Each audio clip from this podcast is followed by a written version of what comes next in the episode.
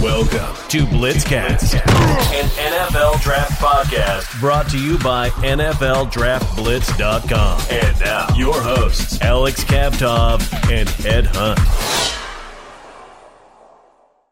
Welcome back to another episode of Blitzcast. This is your host, Brendan Bolin, and as always, I'm joined alongside my fantastic partners, Ed Hunt and Angelo Carriero. How are you gentlemen doing today? Awesome, Brendan. How are you doing? I'm doing fantastic, my friend. I am so excited. Angelo, how about yourself, partner? Dude, the draft is is less than 24 hours away. I, I'm I am like like peaking at this. I haven't even begun to peak. yes, sir. Yeah, like you heard, you guys. By the time this show's going to be out, the draft will be less than 24 hours away. And you know, you guys are listening to a draft podcast. This is what we live for. We have been been putting in countless hours of work preparing for this draft this is this is like our Super Bowl, you guys. We cannot wait.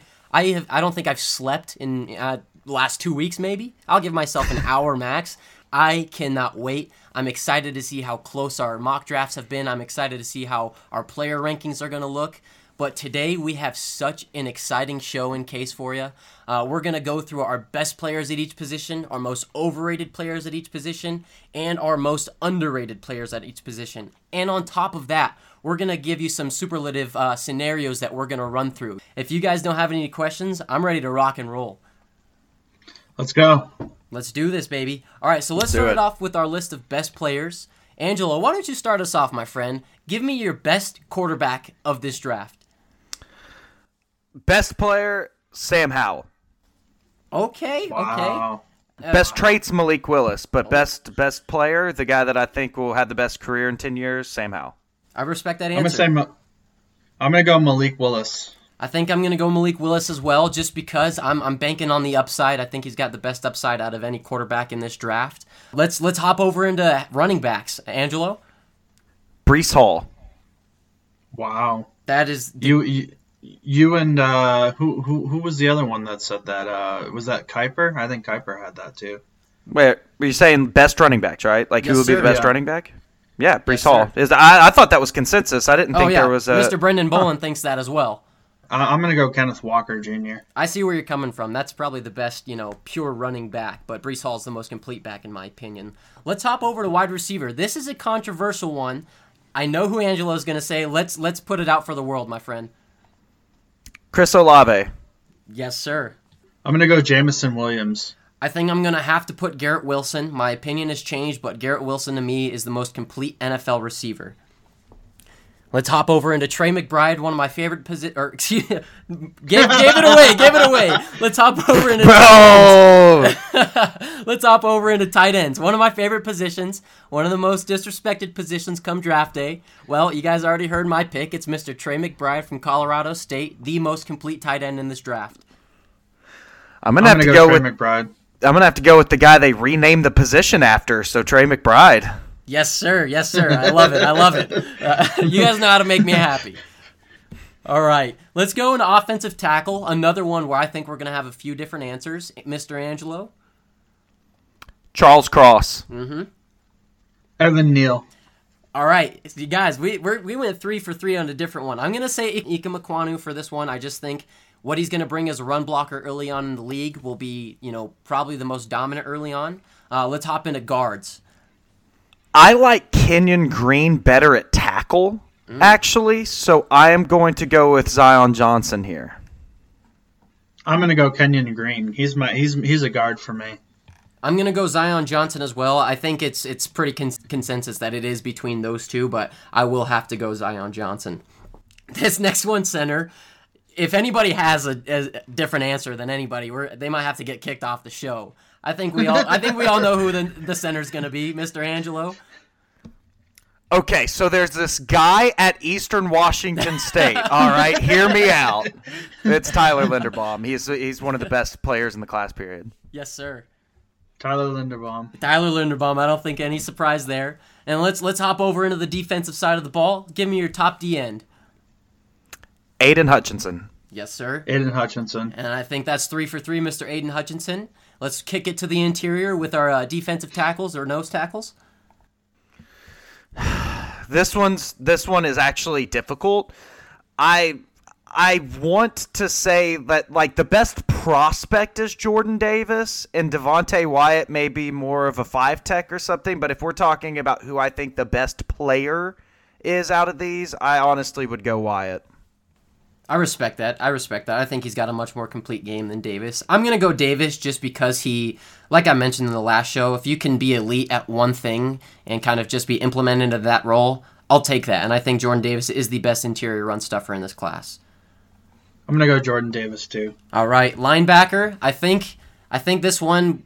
I think we're all consensus agreement on this one that it's it's gonna be Devin Lloyd. Am I correct? I've got I, have got Devin Lloyd. I really like Nakobe Dean as well. But if I if I had to pick for a franchise, I I, I would be doing a disservice not picking Devin Lloyd. Agree with you, my friend. I think Devin Ed has Lloyd. Nakobe. Oh, you have Devin Lloyd. Sorry, Ed. I thought you might like Nakobe more. Nah, I, th- I think Devin Lloyd had a better year. Nakobe's film is fun though. I'll give him that. All right, Mr. Uh, cornerbacks. This one, this one, I'm excited. Uh, I know, I know. There's going to be some different answers here. Mr. Angelo, give me, give me your top cornerback. Derek Stingley Jr. Yes, sir. I'm Stingley too. All right, I, th- I think I want to be different, and I'm going to go with Sauce. And I know that uh, Angelo has had a his little segment on why Sauce is overrated. And, and, and, and, you know what I will say there are there are a lot of draft analysts that I do respect that are saying that. Oh no, 110. percent I, I I don't disagree. I'm a big fan of Sauce, and I want him to prove me wrong. Or, excuse me, I don't want him to prove me wrong. Excuse me. Um, I'm just gonna we're gonna hop over into safeties, folks. Mr. Uh, Angelo. I, it's it's Mr. Plus sixteen hundred himself, uh, Kyle Hamilton, and that's that's a little insider betting odds for the first safety taken. But yeah, I'm taking Hamilton. Yes, sir. Ed. Kyle Hamilton. I think I got to go Kyle Hamilton as well, and that's another one of those players where you would really have to do some explanation on why it wouldn't be Kyle Hamilton. But so, folks, that does it for our best players at each position. Let's hop over into our most overrated players, and like like the show a few weeks ago, I want to clarify overrated does not mean bad. It just means that maybe they're being a little bit overvalued come mock draft or or by um, you know people breaking down prospects. Overrated does not equal bad. Angelo, give me your most overrated quarterback of this class. I will go with uh, Kenny Pickett. Or, or you know what? You know, I'm going to change that. I think, I think that uh, it just depends. The Carson Strong buzz has kind of worn off enough to where maybe I do feel safe with Pickett, but I'd rather have Pickett in the first round than Strong in the second round. If I'm being completely transparent. Okay, okay. What about you, Ed? Bailey's Zappe, definitely. All right, so I, I'm gonna have to go Kenny Pickett, and I'm gonna say he's overrated because of my argument for this guy that's underrated. If you want to say that a guy is phenomenal because he had one real good year, one real, real good year, and then the other two were, you know, subpar, mediocre, maybe even below average, but that one year has, you know, pumped him up to arguably the number one QB of the class. I'm I I can't take that. I'm I Kenny Pickett is the most overrated quarterback to me. Let's go. And let's let's move into uh, running backs. Okay, uh, Kenneth Walker. Uh, I'm not saying that he's bad. I still think that he's one should be one of the first backs off the board. Uh, but from what I saw, a small, the pass protection stuff, you know, the questions about catching. I just think that's a little too one dimensional for a five nine running back for me. Ed? I'm gonna go Pierre Pierre Strong Jr. from South Dakota State. Okay, I, I think so. I think this running back class, I don't think there's a guy that's necessarily overrated. Um, maybe I, I, think a lot of them are honestly underrated. I'm gonna go James Cook. Not saying that you know people have him as a top running back in this class. They have him going pretty late. I just feel like he has a very, very incomplete NFL game. He's going to be such a situational guy in the NFL. He's not a good pass blocker. He's really going to be used on very situational third down plays for me. And I, I feel like his name has kind of grown because of that relation to Dalvin. But James Cook is kind of one of the lower tier running backs to me in this class. I can respect that. Um, I respect that. All right, Mr. Angelo, let's hop over into wide receiver. Uh, when we're talking about overrated, I honestly, uh, it, it's gotten to the point where Drake London going in the top ten just seems absurd to me. I I think that he is a decent receiver, but when I want to re- when I want to pick a receiver as high as he's being projected, I'd like someone that has a little more downfield wiggle. And in, in what I saw, it, there's there's a little bit of stiffness, and he's a he's more of a short game receiver for a six four guy. And I just I, I wasn't I wasn't enthralled with everything that I saw compared to the other receivers at the top of this class. I'm gonna go George Pickens from Georgia. I think there's a lot of bust potential in him. Well, I'm gonna have to uh, partner along with Angelo on this one. I feel like you know the last maybe month or two, I've kind of been taking my case on why I think Drake London's a little bit overrated, and I'm gonna stick by that kind of for the same reasons as Angelo. Let's go into tight ends. Yes, sir. Uh, honestly, I don't. I don't really have a tight end because there's just such a such a lack of people at the top. I mean, the only guy that even has like a name that I could really point to would be uh, uh Jalen uh, Wydermyer from Texas A&M, but he tested so dang poorly. I feel like that most people are already out on him. Ed, who do you have? Grant Calcaterra from SMU. All right, I I think I'm going to go Isaiah Likely. Once again, not the fact that this guy's being over, you know, rated, but a lot of people had him at tight end two at one point. Not saying he still is, but to me, that's that's a blasphemy to put him over a guy like Jeremy Ruckert or even like Cade Otton.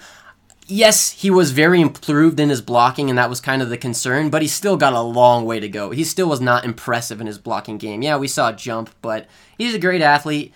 It does not translate to his route running. I don't think he's nearly as complete as a tight end as people are giving him credit for. Once again, not a horrible prospect, but a little overrated to me. Uh, let's hop over into offensive tackles. Angela, who do you got, my friend? It's been really nice doing this podcast with you all. Ed Hunt's going to fire me after I say this, but Evan Neal is my most overrated uh, offensive okay. tackle. Oh my god! I, I, I think that I think that he's. Uh, I, I, think that he's a, a fantastic looking athlete, and then uh, every other play he's on the ground, and I just I, I, just can't do it. That I just can't deal with that. There's a there's a lot of people who think that, and I don't understand why. I'm gonna go with Obinna Eze. Um, he's uh, TCU.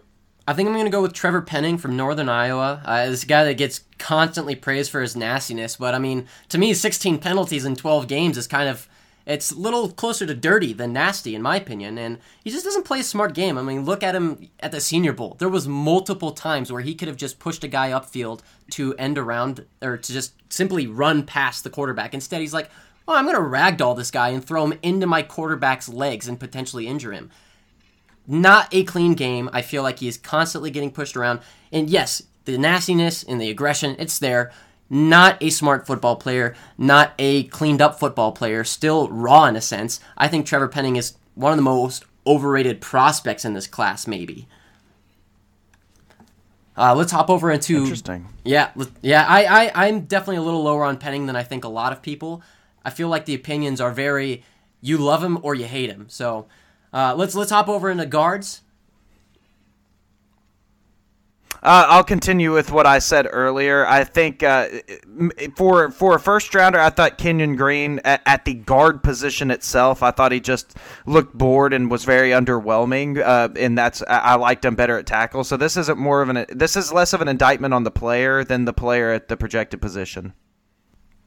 I'm gonna go with Chris Paul from Tulsa. Okay, I think I'm gonna go with uh, Jamaree Salyer. I feel like it, opinions really differ on him, but he's a lot of people's three or four. Uh, to me, I feel like he's just too stiff, doesn't have any lower mobility, and in the biggest games of his life, he simply was not good. So I, am gonna go with Jamaree Salyer from Georgia. Let's gonna over into right. centers, Mr. Angelo.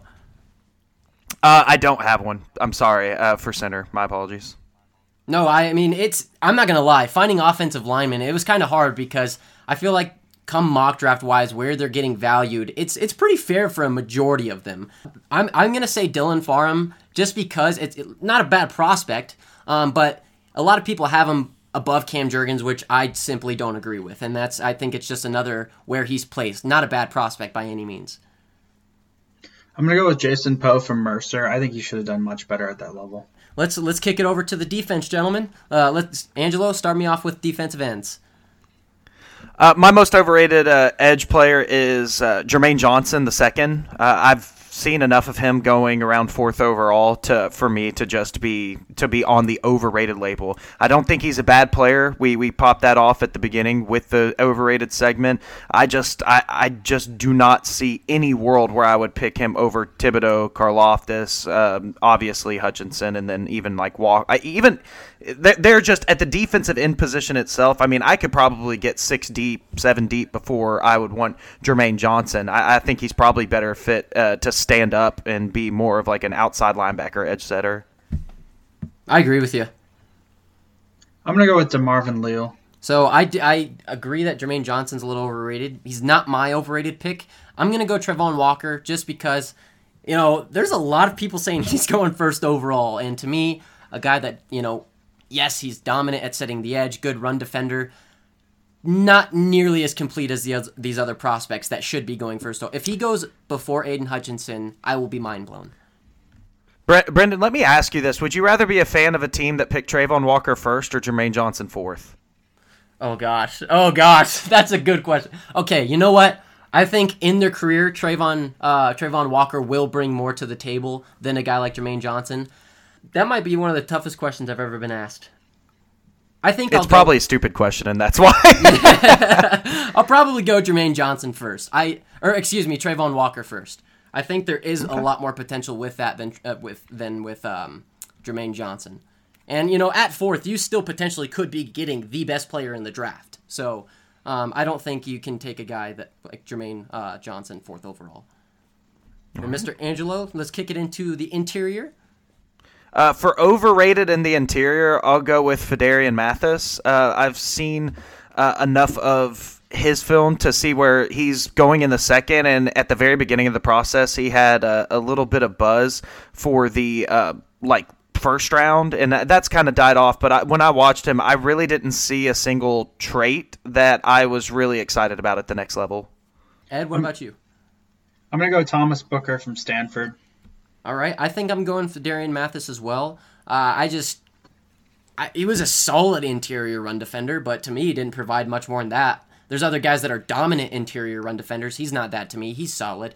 Does not really do much other than that for me. So, Phidarian Mathis from Bama. Uh, let's kick it over to linebacker Angelo. Uh, I'll go with Quay Walker. Uh, I've seen an, I've seen some people consider him in the first round, and though I think he's a really good athlete, uh, when it comes to the playing the position of linebacker, I almost feel like he, he's an athlete out there playing the position than a than a really good athletic linebacker. I'm gonna go with Christian Harris from Alabama. I think he I think he's got good production, but I don't know how it translates to the NFL. All right, I think I'm gonna go Brian Asamoah from Oklahoma. I think he has a lot of uh, ill-advised first steps, uh, kind of running in the wrong direction a lot of times. I think he's a good prospect, but is a little overvalued. Uh, a lot of people have him in their top five linebackers. I have him just out of that, maybe at six or seven. You guys can see that on my uh, on a show, the show from last week to see my rankings. He's a strong tackler, dominant tackler, I would even say, but doesn't really dominate in uh, any other sense than the tackling game. So I'm going to say he's just a little bit overrated for you know positional ranking. Good prospect though. Uh, let's let's move it up to the secondary into cornerbacks. My uh, probably top overrated cornerback would be uh, Kaiir Elam because I've seen enough of uh, first round buzz as well. This is again just slotting a player from tape to projection in the round. That's what I kind of consider overrated. Uh, Elam has potential to maybe uh, be a good corner someday uh, because of the athletic testing and his earlier tape. But for for a for a top corner going to the next level, and again, I think he could actually develop into one. But at the moment, if Kaiir is just who he's going to be, I, I don't see a fruitful uh, future. I'm gonna go with Josh Jobe from Alabama. I'm Angelo and I got a pretty similar list today because I'm going Kaiir Elam, Elam as well. Uh, like you said, I, I think he could be a good player, but I saw a lot of like you know kind of angle issues when he's trying to make the tackle. It's a little bit over aggressive to me at times, but I like the player, but I don't know if he's deserving of a first round pick. And that leaves us off with the last overrated position, and that's going to be safety. Uh, with safety, I'm I'm I'm kind of I'm having a little bit of trouble at, at, safety. I would say that the only person just based off of accolade would maybe be like Coby Bryant, but I mean I think that, that he's projected at corner like at this point. I'm not a I'm I, I think I believe that. he uh, is. Yeah, yeah, projected at corner. Um, so safety, um, I, I'll, I'll pass on this one. I'm, I'm not. Uh, I, I would actually leave that up to to you, Brendan. It's funny that you mention him because I'm actually going to go with Bryan Cook and another one of those situations. Oh, you know what? That's who I meant. My apologies. No, My you're, apologies. You're all good, brother. Um, I once again, I don't think he's a bad prospect. He just, I don't think he has top tier quickness for the position. He's not the fastest guy and lacks a handful of technique issues. But I will give him his credit. I think he's, in a sense, a bigger dog than you know the people that they consider the bi- the biggest dog on that defense, Sauce Gardner. I see Bryan Cook being a lot more physical um, and doesn't get nearly as much credit for it. So I'll give him that. But in the sense of positional ranking, maybe a little high. But I, I actually do like Bryan Cook. And I'm gonna go with Verone McKinley. Well, folks, that's our overrated list. We had our best players, our overrated. Now we're going into our underrated. I'm excited for this one, you guys. This this is the one I've been looking forward to. So kick us off with your quarterback, Angelo. I, I think that, that that after I said but he was the best and everybody kind of like distanced themselves from me and probably deleted me on all social media with Sam Howell. Um, I do think that he's become overrated in this or underrated, excuse me, underrated in this entire process. Um, that's who I will uh, go with there. But I also like this kid, and, and I watched this film, and and maybe, maybe I saw something in just one game last year when I was watching him live. But Kaleb Eleby is a guy that declared early, and some of his physical stuff doesn't. Uh, uh, stand stand up, but he's still a, still a developmental quarterback that I think that could go um, on draft day. But I'll go with Sam Howell overall. I, I, I'm gonna go Desmond Ridder. I think I, I think I am the truther on Desmond Ridder right now. You are. Yeah, I, I actually like as I was looking through my my list for this category when I put Pickett as overrated, I was like, mm, Ridder, but he's a Kentucky boy. I can't do that to him. that's awesome. No, I, I, I do acknowledge the tape is like very average. I do I do acknowledge that. All right, and then I think I'm gonna have to uh, do Sam Howell myself. And the reason I'm doing this is it banks off the overrated. If you want to say Kenny Pickett is quote unquote the number one QB of this class, according to a lot of people, he had two very mediocre, even below average years, and then had one phenomenal year. Sam Howell, and we look at it, had okay maybe one average year, two phenomenal years prior to that. So do, do you have does it does the order on when you have those seasons really matter? I, I guess it does because if we're I'm just saying Sam Howell had more good seasons than Kenny Pickett did, but we're valuing Kenny Pickett a lot higher, a lot higher than Sam Howell. So uh, I, a guy that lost a lot of his weapons that last season, numbers weren't exactly there again. I have to put Sam Howell here. All right, we'll go on to running backs. Running back, I actually think there are a ton of underrated running backs in this. Where I think that you could get a day three running back that will give you just the same production as the top. Um, so I, I, if you all could go first, um, I I will just kind of reel off a couple of. Actually, I'll just go ahead. Uh, Rachaad White from uh, yes, Arizona baby, State. let's go. Yes, sir. I'm I'm gonna go with Dameon Pierce. I really like him. Uh, I think I mean that six one height kind of kind of. I'm not gonna say the name, but I mean there's a guy from Tennessee that he's kind of like in that aspect. Uh, I like what I saw from the Senior Bowl, so I'm gonna go Dameon Pierce from Florida. I'm going Rachaad White as well from Arizona State. A guy that maybe doesn't have the breakaway speed, but that boy's legs never stop moving. His contact balance is great. I truly think this guy has all the skill sets you want in an every down starting back in the NFL. Rachaad White will be an NFL starter. You're, I'm calling it. Let's I, go. I love Let's Rachaad go. White. Look at me and Brendan, man. We're, we're, we're on the we're on the we're on the zen. Let's kick it over to wide receivers, baby. I, I'm excited for who you guys have for this one. Uh, my wide receiver pick is Alec Pierce, uh, the 6'3 wide receiver from Cincinnati. Um, I think when it's all said and done on uh, draft night, I think he's going to be a late first round pick. Uh, he, ta he he tested out of the water uh, when it came to someone of his size. He ran a 4.41 at 6'3, 200 plus pounds. I think with the Chiefs and the Packers sitting there at the end of the first, uh, with with the projection of all the receivers uh, going off the board before them, I think Pierce finds a way into the late first round. I like that answer. Ed, who do you got? I'm gonna go with Jaivon Heiligh from uh, Coastal Carolina. Don't sleep on these Coastal Carolina kids. They they did they really did great things with really not a lot of attention. And uh, yeah, I, I, I you know I, I think what they've done there is great. Awesome. I'm gonna go with. I think people are kind of very scared to take this guy because of his size, but Calvin Austin from Memphis is somebody that just does not play to his size. I mean, this is a he's listed at 5'8 on a lot of things, 5'7 elsewhere. He's a small guy, but he plays so much bigger than his size, and he's one of those players. Not going to put him in the same realm as Olave, but one of those players that simply just knows how to get open. The like his his suddenness gives him so much re- defensive backs respect it so much that they're playing off this guy like he's a big physical receiver when in reality he's just a small shifty guy but they're so scared to you know play up on him because you're not going to get a hand on him i love what calvin austin brings to the table and i think in an nfl sense he'll be a great special teamer as well all right let's kick All it right, into tight let's ends go. Let's baby. go to the Trey McBride's. Yes. Trey McBride's position. And yeah, the Trey McBride position. Okay. Um, I will. I'll, I'll go. I, I don't think he's underrated anymore, but I'm just going to say him anyways because I, I want to. Uh, Jelani Woods uh, from Virginia. You get a guy at six seven with his athletic testing. I mean, you you can put his numbers up to like Jimmy Graham, Darren Waller, and Kyle Pitts, and see like why this guy could be. I think I think there's a potential for him to emerge as the next like Jimmy Graham. Yeah, if I'm not mistaken, he actually tested as the most athletic tight end in combine history. I don't know exactly how that, you know, they equate to that, but he is a beast. I love Jelani Woods. Ed, who do you got, my go friend? with- I like this guy Jake Ferguson from Wisconsin. Get him in the third round. Okay, okay. Uh, I'm going to go with another guy I've mentioned before on the show, and that's Jeremy Ruckert from Ohio State. Had a low volume uh, at Ohio State, but a guy that any single time he was called on, he made the catch. Did not drop a pass, and I think this guy will be a fantastic security blanket in the NFL. Let's kick it to the big boys in the trenches. Who do you got for your overrated offensive tackle? Or, excuse me, your underrated offensive tackle?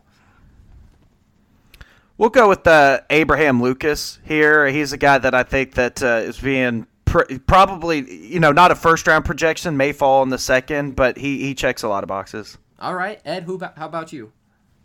I like this guy Kellen Diesch from uh, Arizona State. Underrated guy in the sense that I think he's a good producer at the college level. You know, humble personality. I think I think he's going to help. All right, I'm gonna go Luke Goedeke. Does not get much media attention, and I, I feel like I rarely see him get talked about. There's a potential this guy's a top 45 pick. He shows great skill in the pass and run game, yet does not get much media attention. Let's let's kick it let's kick it more inside, slowly but surely. Who do you have as your most underrated guard, Angelo? Well, I thought this player was overrated at, at the beginning of the process, but now I think that uh, you could possibly say underrated because he didn't actually play the position. But uh, Darian Kinnard of Kentucky is a is a is a player that was very highly decorated at the University of Kentucky, uh, athletically and tape wise. He doesn't really fit as an offensive tackle, but I think he's someone that could come in and play guard, and on the right team in the first couple of years be like in a Pro Bowl consideration. Is it really an Angelo Carriero list if there's not a Kentucky player on there? Oh, there'll be more. I love it. I love it. Ed, who do you got, my friend? You know, I didn't realize you guys were as high on Zion Johnson. Um, but I, I, I really think Zion Johnson. I mean, he's excellent. I mean, I, I think he, I, you know, from a tape standpoint, from an analytics standpoint, from a measurable standpoint. I mean, this is a really strong prospect. So this guy, you guys might rip me for him. Not his tape was not great, but I'm banking on where he's going to get taken and what he can do in the NFL, and that's Marquis Hayes from Oklahoma. Like I said, he has he's just a very raw physical football player, and I just you know watching the Browns, we've had a lot of these random injuries come in, and we just need that emergency offensive lineman come in that just can be physical and fill in when you absolutely need it in crunch time. And I feel like with the raw athleticism Marquis Hayes brings, he's a guy that you can kind of bring in and plug at center or guard if you truly need him to. And for a guy that's going to be taken very late in the draft, I actually like I like his positional value. All right, let's kick it over into center.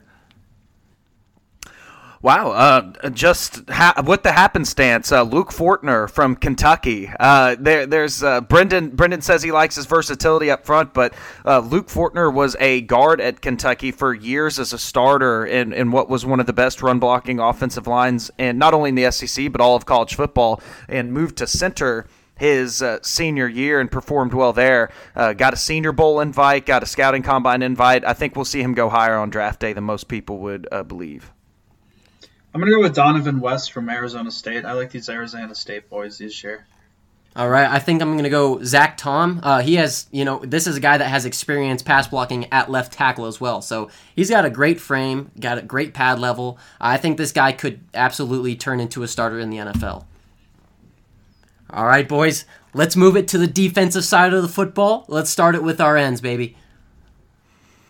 All right. What uh, what what a coincidence! A third Kentucky player coming off Oh, the no, board. No, I- I've said this all along. Every everybody knows how I feel about Josh Paschal. I mean, Yes, he's sir. he's a player that uh, outside of height, six two and a half, he tested really well at the combine. Uh, all all of the numbers point to him being a starting defensive lineman in the NFL, and his tape, especially in the run game, was uh, phenomenal. I, I think that a team's going to pick him and get a get a ten year starter. I'm gonna go with Nik Bonitto, uh, Oklahoma Sooners. You know, I it was Angelo. I'm glad I didn't go with Paschal. We would have had a very similar list, but it was between him and one other guy. I let I, I went with this guy because I had a feeling he would have Paschal. So I'm gonna go with Arnold Ebikide or Ebikidi. Some from Penn State. This is somebody I feel like was kind as gone all over the place on where you know people have had him mocked late first, uh, all the way to you know mid second. But I just this is a guy that I feel like is you know kind of bottom of the top tier edge rushers or top of the second tier edge rushers. Uh, if if he's a second day pick, I feel like that's going to be a great value pick, and I, this guy could. You know, run game, eh, not really there, but I feel like he could be a good pass rusher early in his career. All right, let's kick it to the big boy on the interior. Give me your top defense or your most underrated defensive tackle or nose tackle. I'm going after what you all don't seem as high on him, and he's a guy that was really high at the beginning of the process was DeMarvin Leal. He's not a player that I think that you're coming in and expecting him to be an Aaron Donald type, but we've seen p- defensive linemen in the NFL. eh, you know, some come to mind like, uh, I mean, at the very, very high end, like a guy like Richard Seymour who just made the Hall of Fame. And I'm not saying that he's the next Hall of Famer, but I could see Leal going on a line like the Steelers, the Patriots, so, so one, one of those one of those blue blood franchises, and becoming a star a starting defensive lineman on a Super Bowl team. Okay, okay. I, I, I had him on my uh, list last week, so I actually I was had a chance to watch some more film on him, and I was impressed with his ability to kind of move around the line of scrimmage. Yeah, you said that he would be a bust. I heard what you said. Hey, on the I said it might translate it translate or not. So All right, I'm gonna go. With, I I just want to announce my draft crush. It's Neil Farrell, uh, Jr. Uh, from LSU. Guy at the Senior Bowl was just relentless. Perfect technique, just relentless, relentless, relentless. You know, was was was there with the Alabama guy Phidarian, but to be honest with you, I mean, no one's really talking about this guy, Neil Farrell Jr. I really like this guy from LSU. I think I'm gonna go Matthew Butler from Tennessee. I think he was this this defensive line class is and a lot of their game is one dimensional. They're either you know really good at stopping interior runs or you know plugging the gaps. But this is one of the few guys that I feel like has the ability to kind of display that he can be successful in pass rush and run defense. Uh, definitely not one of the best defensive tackles, but his vers- his um, game versatility is why I have him underrated. All right, we're going on to linebacker. Yes, sir. All right, so I was going to go with uh, Bonitto, but like as an outside linebacker rusher, but since Ed already did it, I also wanted to go with Troy Andersen here because he was such a crazy athlete. But I, I, I don't know. I feel like some. It, it just depends. If he's a fourth rounder, he's extremely underrated. If he goes, I think he'll end up going in the second round. Uh, I'll go with, but I'll go with Channing Tindall. It seems like Quay Walker, his teammate, and of course Nakobe Dean all get a, get a lot more buzz than him. And they say well he never started a game even though he was on the field a ton.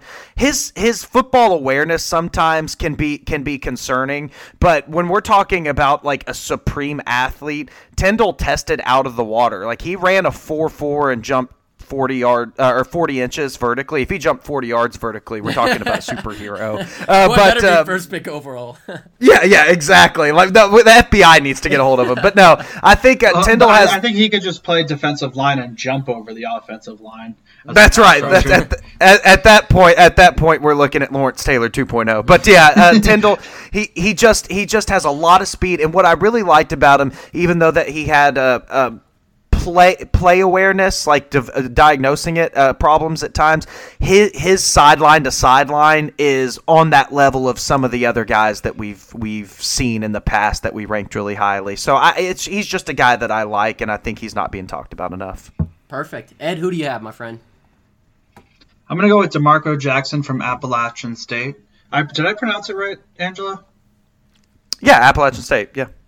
Okay, I just, I just, I just want everyone to know that I got Appalachian State right, and I'm from the Northeast. And he, and he and he conformed to, to her. eh, Wait a second, you're but like Appalachia is in the is in Pennsylvania, Ed. No, isn't it in West Virginia? Oh yeah, West Virginia, Kentucky, Pennsylvania, Maryland, all the way down to Alabama, Tennessee. Like it's it's a it's a long mountain range, my friend. All right, all right. All right, I'm gonna go with Leo Chenal from Wisconsin, uh, a player that I actually feel like has been getting a lot more respect as of lately and is moving up uh, player rankings, but to me just doesn't get the media attention he deserves. I really do believe Leo Chenal has the the potential to be the third best uh, linebacker in this class. Okay. All right, let's kick Uh, it to the secondary. Yeah, in the secondary, we're talking about cornerbacks here. I am going to go uh, with my guy uh, Kyler Gordon, just because he's a guy that I think Kaiir Elam's ahead of him in most people's boards. Um, uh, I think that I think that.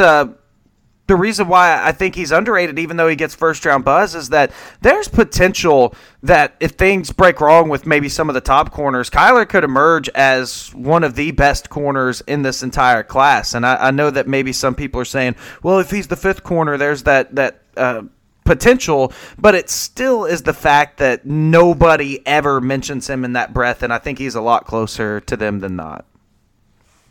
I'm gonna go Marcus Jones, slot corner from uh, Houston.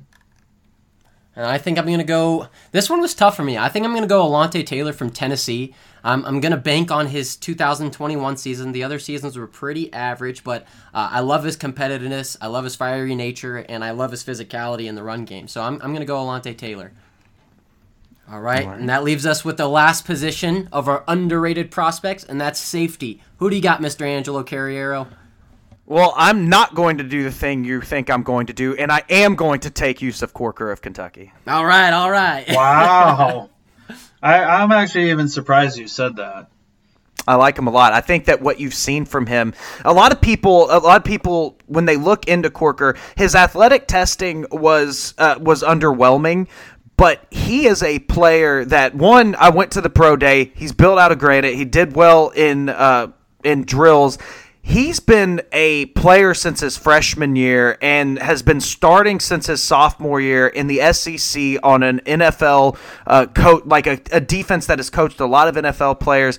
And he was also a four-star prospect coming out of high school. Like he's got the pedigree. He's had the th- he's had the coaching uh, by Mark Stoops, who's had a ton of players in the NFL um, that that go into there and he's been a long time starter in the SEC. Like if there's a player that you want that can contribute in your defensive backfield and on special teams, I think that he he would be on a lot of players uh, or on a lot of teams, excuse me, uh, boards. Who do you got, Mr. Ed? I really like this guy, Lewis Cine from Georgia. I think he deserves a lot of credit for how good Georgia was last year. All right. Yeah, I like Lewis. I like. Lewis Cine a lot as well. I think I'm going to go with Nick Cross from Maryland, a phenomenal athlete. I think he's properly ranked in this safety class. Just maybe doesn't get as much, you know, national media attention as like such a physical enforcer might deserve. I really like what Nick Cross brings to the table, and I think he's going to be a day two pick.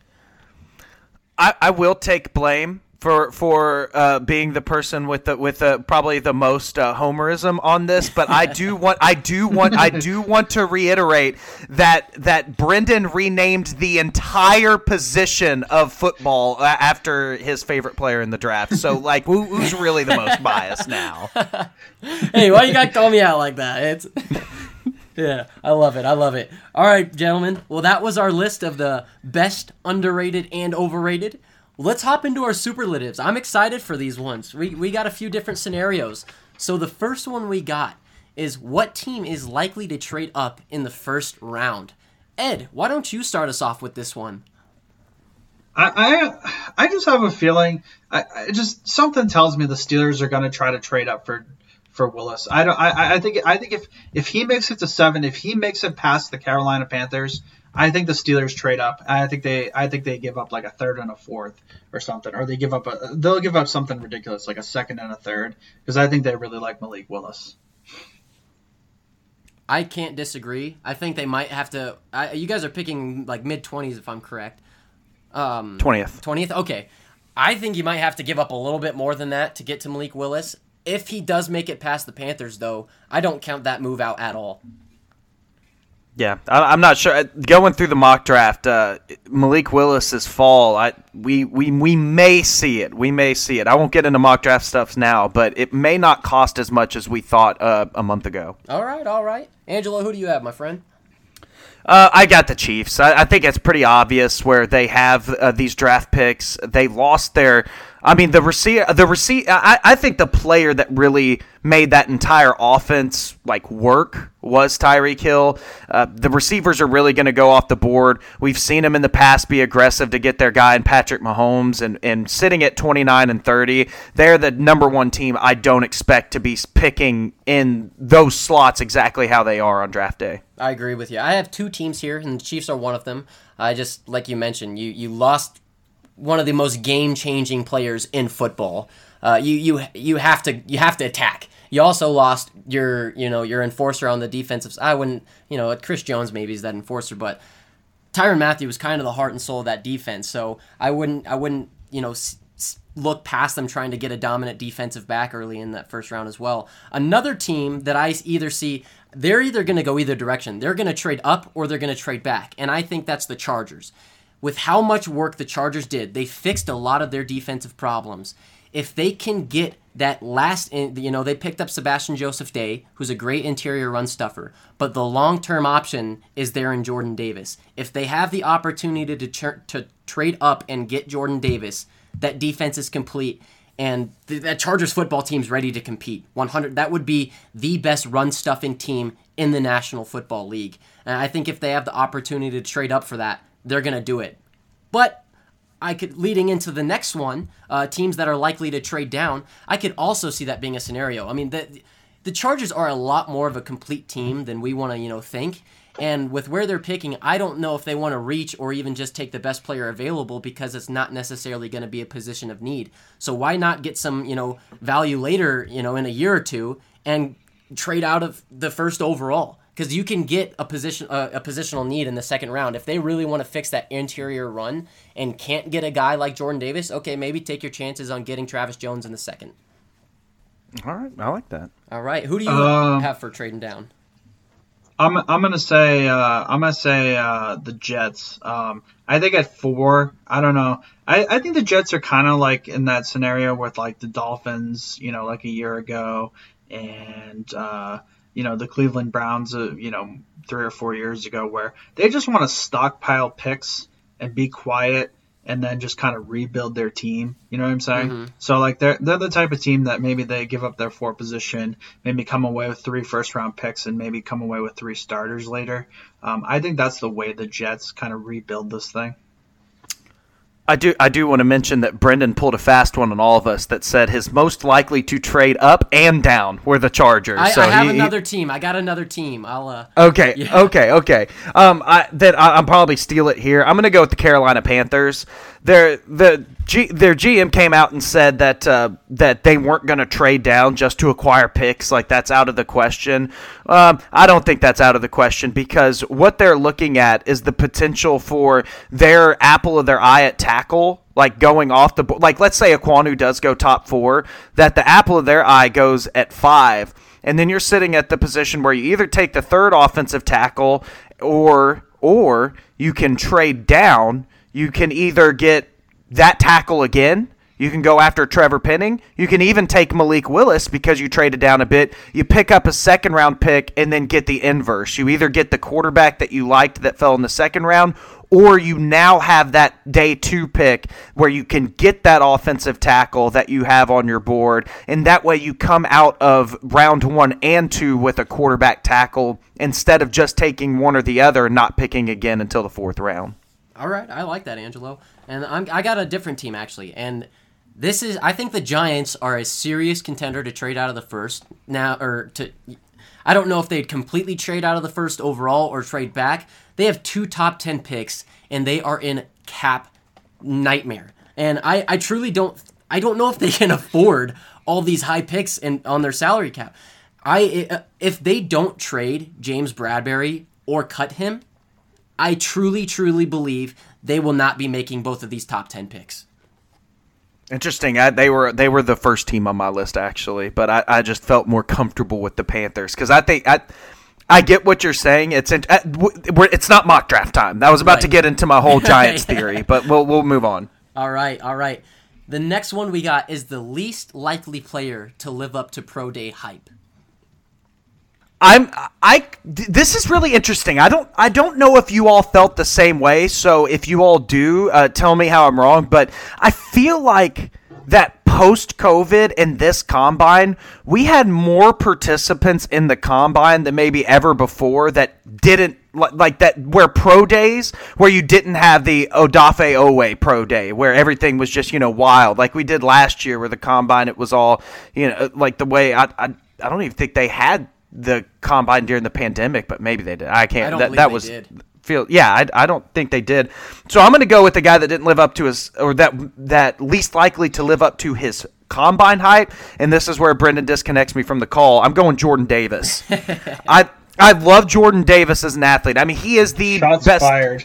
the, he may be the best defensive tackle athlete that we've maybe ever seen for if we're including size plus speed like the the planet theory bill parcells would ricky williams trade you know for for jordan davis. But if you look at his film man like and i know he got the accolades but i think he, he was a he was a very very rotational player at georgia. And there were times when you'd watch an entire tape or two like when i first started scouting jordan davis where you walked away like this guy is not even like, like not not only do we do I not think that he he is uh, the guy that everybody says he is. I'm not even sure if this guy is a player that we would draft in the first two days. Like I'm talking about, there are times on film where it's just like, where, where is he? What is he doing? Is that him? Oh no, that's Devonte Wyatt. No, that's him. Uh, that's Jalen Carter. You know, he would just go so long sometimes without making plays that I, I I was concerned, and from some stuff I've listened to on uh, podcasts uh, from people in the know, they say that the Georgia coaches were like, "Yeah, I wish we could get that guy at the combine all the time." They said that it, it's between February and August where you have struggles with uh, Jordan Davis. So all that was concerning enough uh, for me to think that the combine might just be the combine long term for him. I respect the breakdown. I'll give you that, Angelo. I respect the breakdown. The breakdown. I needed it, or else you would uh, I, I, you would you would have flamed me to hell and back. I love it. And or Mr. Ed Hunt, who do you have, my friend? I just think this guy George Pickens. I think he has a lot of. I think he has a lot of uh, bust potential. You know what? Ed Ed has been all over George Pickens, and I have to say this. I actually understand all all of Ed's concerns because it's it's kind of like this. He feels like he's Dez Bryant without being as good as Dez Bryant, and I'm not sure if. Uh, so I, I that's Ed, a, I, as much as you're all over him, you you like that comparison? I do. Yeah, so that's kind of where I where I feel about it. So I think Ed is on on the board where if he goes in the first, like there there's concern. All right, I respect that answer.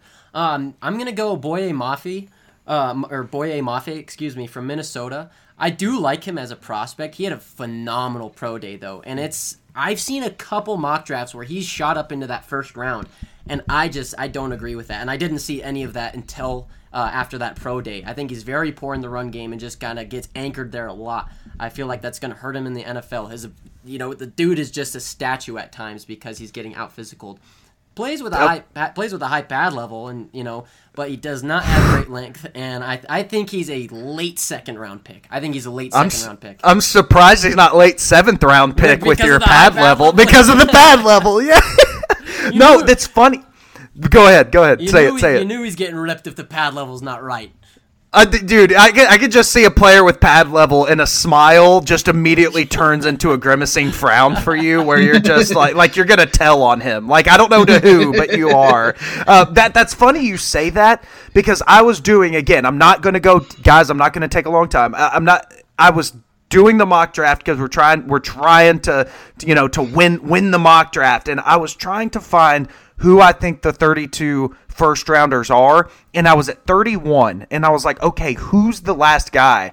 And I pulled up Boye Mafe's uh, uh, the the athletic testing numbers and he is a supreme athlete. And he reminds me from what you've said, it sounds like a lot of how I felt about Oweh last year, where he did sneak into the bottom of the first round, even though I did not like his tape because of the athletic testing. You're right, but Mafe is is a, is a workout warrior, and I can s- absolutely see why uh, he would make your list if he didn't like his tape. All right, I appreciate that. I appreciate the backup, my friend. I like this Cosign. one. I like this one. Most likely to prove his doubters wrong. Do y'all want me to kick this one off? Kick it off, my Yeah, friend. Yeah, let's hear it. You know, you know who it is. Y'all, y'all know who it's been from day a one from day one.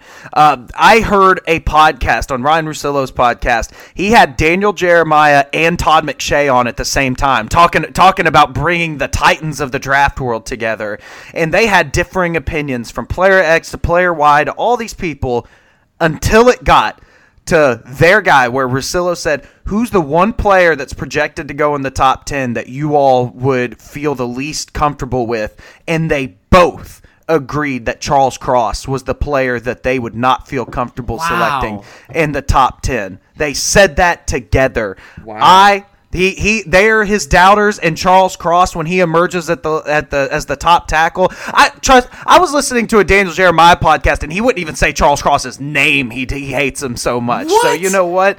Yeah, he wouldn't even say he was like, yeah, they'll get uh he said Evan Neal, Ekwonu, and then he kept saying they'll get one of the two tackles after Ekwonu at five for the Giants or one of the two tackles for the Panthers, but he never said Cross's name. So Oh, I am here that's- on the Charles Cross Hill and I will die on it. Yes, this sir. is my guy and he will prove them wrong. I'm I'm right there with you. I don't know why you could. I genuinely want to hear their breakdown of Charles Cross because, I mean, a guy that three years in the league has a legitimate opportunity to be the best tackle of that class. I I'm 100% on board with you, Angelo. well, thank you, Brendan. Mr. Ed Hunt, who do you got, my friend? My guy Neil Farrell Jr. I, I just I I don't know, just sneaky, sneaky good strength, sneaky good technique. I just he- he's a pad level guy, Brendan. If, I- if Yeah, I can try to baby. sell him to you. If I, if I, Oh my gosh. he's a pad level guy. I'm gonna say Neil Farrell Jr. from LSU. All right. Uh, this I don't think this was a cop out answer because a lot of people are saying, "Oh, I don't know if he loves the game." Yeah, yeah. Shut up. Kayvon Thibodeaux is going to prove everybody wrong. There's there's the thing saying, you know, Wow, that's a bold statement. No, it's there. not. I completely agree with Brendan. This it has gotten ludicrous. it is with unbelievable. The Kayvon Thibodeaux I hate. saw a mock draft with him at 17. You got to be joking me. You got to Ed be probably joking did it. me. He, he, I know Ed's not a Kayvon Thibodeaux guy. That was Ed's mock draft. I mean, honestly, honestly, when I look at the tape, I'm like, I see it as a run defender, but like as a pass rusher, I don't even know how he got that many sacks. Ed, if I- you I, I- had, I, said it on the show. I said it. I was holding it back, and I said it on the show. Okay, I had to say it. Ed, if you had a late seventh round pick, would you take a flyer on Kayvon Thibodeaux? Yeah, of course. That athlete. of course. no, of course. absolutely not. he just goes, I don't know. That's and then we move on. I'm just messing with you, Ed. No, I just, I just, I, I feel like I'm like on a different planet with like the rest of the draft world. That just, I just don't see what is so special about him. I, I didn't understand why he was projected number one. I will. I will be fair fair to you, Ed, and I think some people, you know, pushing him down boards. It, it, his tape wasn't Aidan Hutchinson's, and I think that's what everybody expected. And when you go in with those expectations, you do feel a little cheated. I, I mean, I, I, I have him on my football team for sure. I mean, I'd be happy, but like, I, I mean, am I going to trade the farm for him? No. I, I, I, I'm, I'm de- definitely with uh, with Team uh, Brendan and, and Camp Thibodeaux. I, I would, I would set up a tent there and uh, and uh, sleep comfortably. Yes, sir. I, so I think Thibodeaux is going to prove his doubters wrong. Let's hop into this next one because we can get on it. We could have a whole podcast about Mr. Kayvon Thibodeaux. But top three, you're banging your table for, and this cannot be guys that were on your previous lists. So guys that if, if they're there, you take them off the board. Um, I th- see. This was the one question where I didn't get to e- uh, like text you all, and I was like, okay, what exactly does this mean? So if you're talking about three players that like you would pound the table for that we have not mentioned, because I pretty much No, no, the no, guys no, that no, I pound. no, no, I- no, no, no. It's just I'm like sorry. They're, they're the top three guys. Like they're not your best. They're not your. They're not your best. They're not your underrated. But they're three guys you would pound the table for that are. Do you get what I'm saying with that? like in the first round, like somebody that I would be like, this is who I no, no, want. no, no. Um, This is like. Can you all the go first and I'll go I'll, last? I'll go is that first. okay? I'll give you my guys so you have kind of an idea. okay, thank you. Three guys I'm banging my table for. Number one, you guys know how much I love this guy, George Karlaftis. Speed to power God. That's what we're going to call this guy. Number two, Travis Jones. Uh, as a Cleveland Browns fan, I am craving to crush that interior run. And number three, my favorite, I don't think he's the best, but my favorite due to his skill set, my favorite wide receiver is Mr. Treylon Burks. If he's on the board, I'm not passing on him. Uh, I, I love Treylon Burks is you know it's it's kind of the comparison that everybody's been putting out there, but it's a, a a mix between Deebo Samuel and AJ Brown, and I see it, man. I love Treylon Burks, I love George Karlaftis, and I love Travis Jones. Okay, I'm. I've got a feel for it.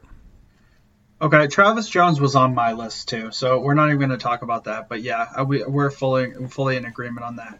I'm going to say Brian Robinson from mm. Alabama. You know, just watching the guy at the Senior Bowl, he does a little bit. I, I know he has a lot of tread on him, and that's probably why he's not like the guy I target right away. But to be honest with you, if he's sitting there, like let's say he he, he falls to like round three or round four, I'm pounding the table for him because he's just one of those guys. He just brings all the intangibles. I think he does a little bit of everything well, and I just want guys like him on my football team. You know he stepped up in that Alabama Cincinnati game. They called to him. They said, you know what, our receivers are hurt. We're just going to play it safe. Brian Robinson stepped up. I'm going to go Brian Robinson from Alabama. And then I like that I- one, Ed. yeah, I like that we- one. Mm-hmm. you guys are not going to like me when I say this. You're going to probably call me a homer. You're going to th- th- there's going to be a lot of judgment for saying this. I, I I just I would pound the table for Kenny Pickett. Guy is oh. married. No, no, Shame, shame, shame. No, I'm kidding, Ed. Go ahead. Go ahead. no, no, no. And th- and this is why. This is why. This is why. I just I just think like if there's someone that I just like I, I won't lose sleep at night thinking that he will be a top 20 quarterback. I think it's Kenny Pickett. He's a winner. He's a winner. And you know college winner I think there's a lot of. I think this is a little bit like I don't want to say poor man's Matt Ryan. It's like a little bit lesser Matt Ryan. I think in the sense that the fact is is that he's he's the complete package from the intangible standpoint. Humble guy. There's a story about him where I guess he sat in class to him and he asked him what he wants to do next. And he said NFL quarterback. Didn't even know he was Pitt's quarterback. He didn't even know. I think what he did as a senior. I think you know the fact that he bet on himself and he was right. I think. I, I just think he has it in the upstairs department. And I think that, you know what, he probably isn't going to be like Peyton Manning. He's never going to be Peyton Manning in his career, but I think he's going to be all reliable in his career, and he's going to have a career as a quarterback for somebody. All right, Ed. I'll, Okay, I'll- I, I- and here's the thing, uh, Ed. I, I don't think that your Kenny Pickett love is like misplaced. I, I, I really don't. I know we give you a hard time for, for or we give Kenny Pickett a hard time, but I, I don't think that you're like wrong for thinking that. I mean, I'm not. sa- I'm not saying like this is like like i- i- if if I'm sitting there and I'm the Carolina Panthers and at six and there's Malik Willis on the board and Kenny Pickett on the board, I'm gonna go Malik Willis, right? But I'm just saying. I'm just saying. You know, mid first round, that mid first round quarterback, that mid to late first round quarterback, Kenny Pickett, I think is the guy, is my guy. all right. All right. Thank you all for doing that first because now I have a feel for what you all are talking about, and I'm feeling comfortable now with it. So I'll go ahead and reveal mine. Uh, a player players that I have not talked about yet. Uh, obviously, first, uh, if you listen to the, the top ten cornerback list I did, you'll you'll understand this one, and it's Andrew Booth Jr. Andrew Booth Jr. is just a guy that you want on your football team. He checks every single box for me except like having the athletic testing numbers. But even then, what I saw on tape, all I need to know is that if I'm in a big game, I want this cornerback on my team. And for better or worse, you might die on the sword with him, but I would rather die. It's it's kind of like this. I'd rather have a player shoot the shot and miss than be scared to shoot at all.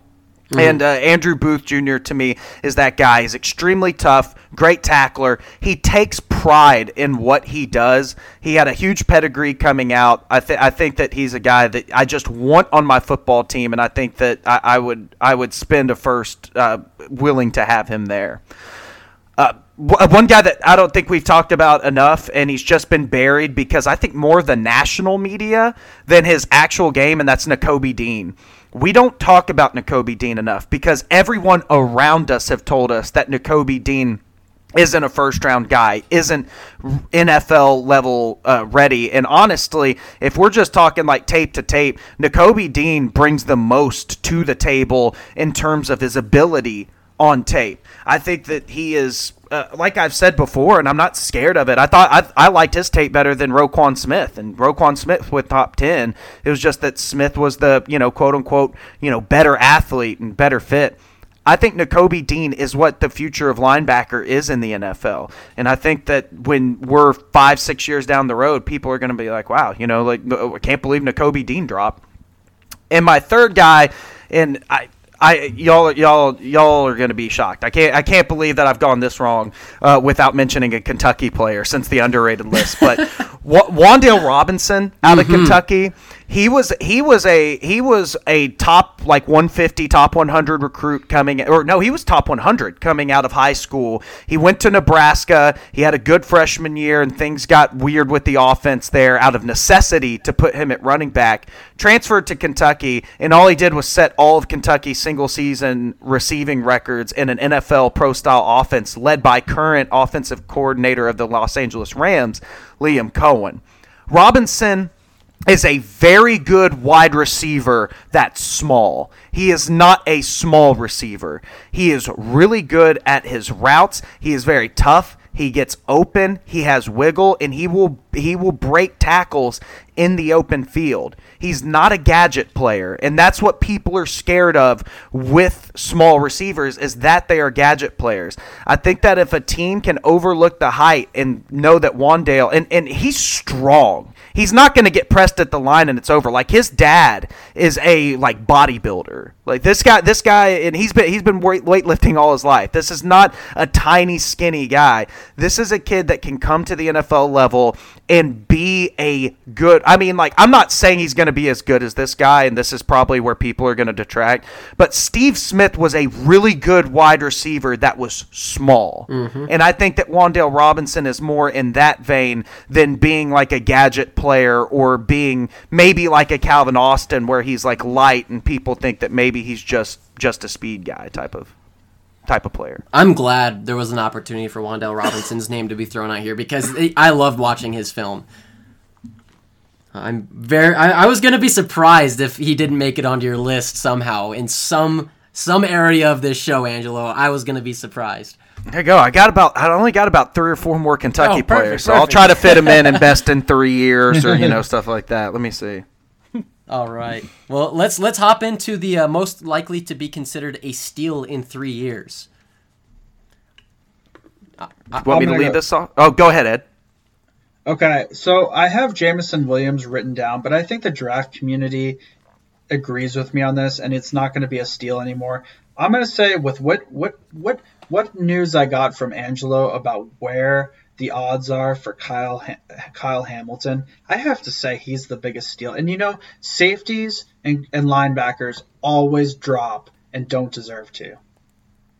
I'll go with another position with a player that the draft community is high on. It, it's Tyler Linderbaum. I mean, we, we're hearing reports that he won't go first round at this point. And when he's like a multiple time first team All Pro within the first six years of his career, people are going to be like, yeah, well, how, why was Tyler Linderbaum dropping? You know, like the casual fan or, the, or a new NFL draft kid, mm-hmm. like, why did Tyler Linderbaum drop? It's like, well, he never should have. He had every requisite like thing on tape, his athletic. I mean, everybody was like, oh, he has short arms. That the guy, the guy on tape is as clean as a center prospect can get, and if he doesn't go in the top half of the first round or the first round at all, I mean, that's that's the definition of a steal.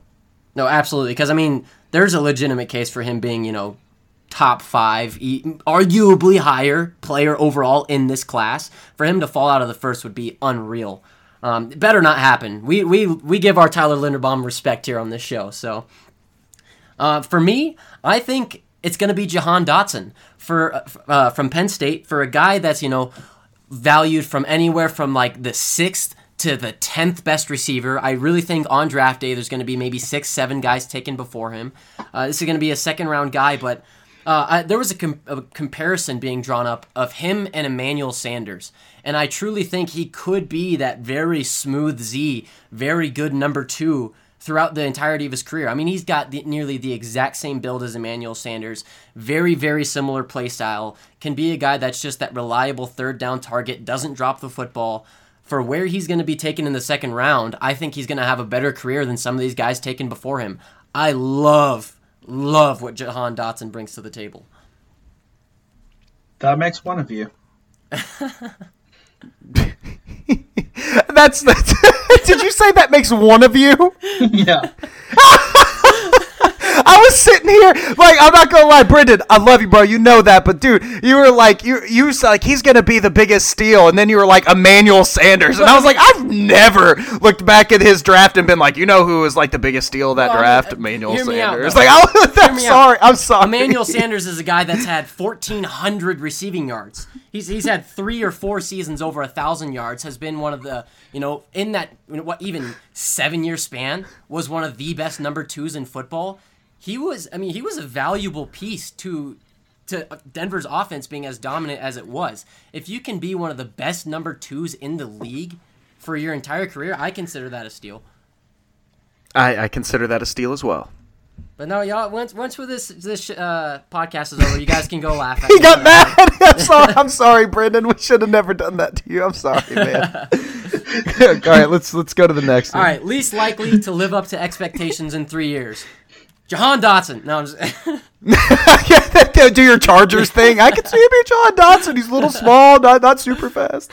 Um, least likely to live up to expectation in three years. Um, it- it's more or less where he's picked than who he is, but I think it's Travon Walker. I think when when we get three years down the road. Uh, Travon Walker will probably have like the fourth or fifth best edge stats, you know, like out of the class, and people are gonna say, "Man, he was he, they really missed on that pick." When in all reality, I think he's gonna be a really good, solid player. But if he's going to go in the top four, I think the other edges in this class are going to have the notoriety, and Travon Walker is just going to be like a, a good player on his defense. all right, all right. I know, I know Angelo's not going to like this. Uh, Sam Howell from North Carolina. I just, I, I, I just at the Senior Bowl did not impress me. Well, he's gonna he's gonna impress you on the Steelers when he's leading you all to Super Bowls. Oh, if I'm wrong about him, not only that, every time I watch the Steelers, I want to be have to reminded that I was low on him. That's like it's a, that, that's the hard thing about Lamar Jackson is like I watch Lamar Jackson and he beats me, but then he beats my Steelers. But then also I have to be reminded the fact that I was one of the people on the internet who scouted him as a wide receiver, and it's just like it just and it just beats at me and beats at me and beats at me. But it's just like I, I don't I don't know how to end it.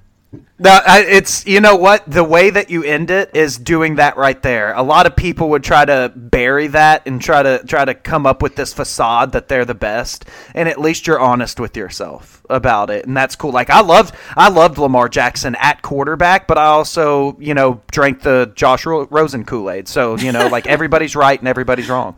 So All right, all right. that's what makes the NFL draft so special. Exactly. So I have uh, Drake London from USC. For a player that's drawing comparison, I mean, I get it. The the comparison to Mike Evans is a very easy one. Um, I guess it's fair, but you know, a guy that's potentially gonna go top ten. You got to live up to some high expectations. I'm not saying that Drake London's necessarily going to be bad in the NFL, but a guy that's drawing Mike Evans comparisons, going to be a top 10 pick, you have to, I mean, you have to be a thousand yards. You need to be as strong in the conversation for offensive rookie of the year. Uh, you have to be a dominant receiver within those first three years. You're getting compared to a guy that's never had a 1,000 or under a 1,000 yard season in his career. I think it's because of the expectations that we kind of have out of Drake London, why he won't live up to them. I think he could be a good player. I'm still not nearly as high as I'm as high on him as others are, and he's being asked to do a lot out of out of college. So I I think his expectations are getting placed a little high, and I also don't think he's going to be as good of a player as we're you know kind of expecting. So I have I have Drake London.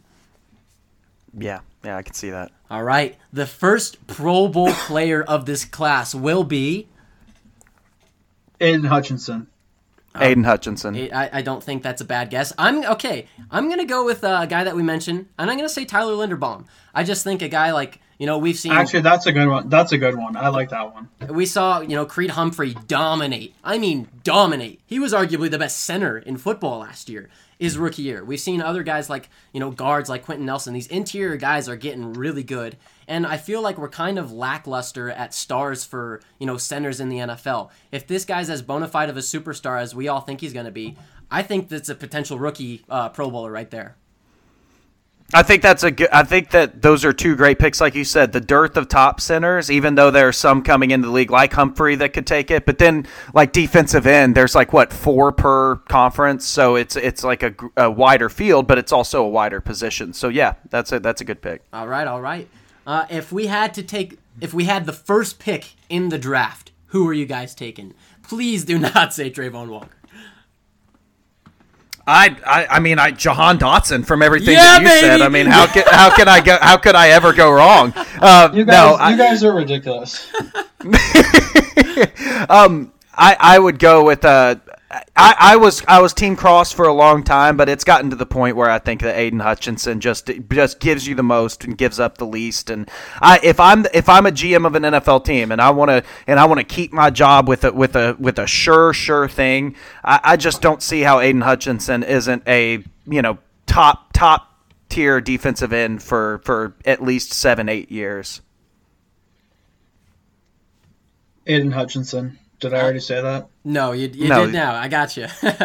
and I mean, I I think any answer other than Aidan Hutchinson is wrong. A guy that you know will pro- likely be an impact player from day one. You can't deny the film. He's the best at his position, and we highly value defensive ends. So I think and and you know, and you know Brendan really means it because his one criticism of Aidan Hutchinson is pad level. So you know exactly. that everything else everything else is money. Everything else better be off the charts, baby.